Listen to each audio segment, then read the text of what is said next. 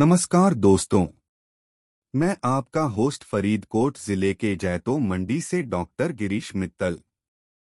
मैं आप सबका स्वागत करता हूं हमारे पॉडकास्ट शिक्षा सफर में। आज बात करेंगे उन्नति के लिए शिक्षा के बारे में। अधिनियम का समापन।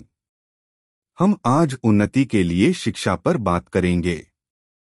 जैसा कि हम सभी जानते हैं कि शिक्षा हमारे जीवन का सबसे महत्वपूर्ण हिस्सा है। वे दिन गए जब लोग सिर्फ स्कूल और कॉलेज तक ही पढ़ते थे। आजकल लोग ऑनलाइन शिक्षा भी ले रहे हैं, जो हमारे काम को बहुत आसान बना देती है।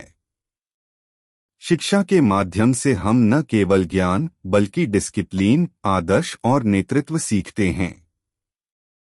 जब हम शिक्षित होते हैं तो हम अधिक आत्मनिर्भर और सक्षम होते हैं। आज दुनिया में शिक्षित लोग महत्वपूर्ण बने हुए हैं।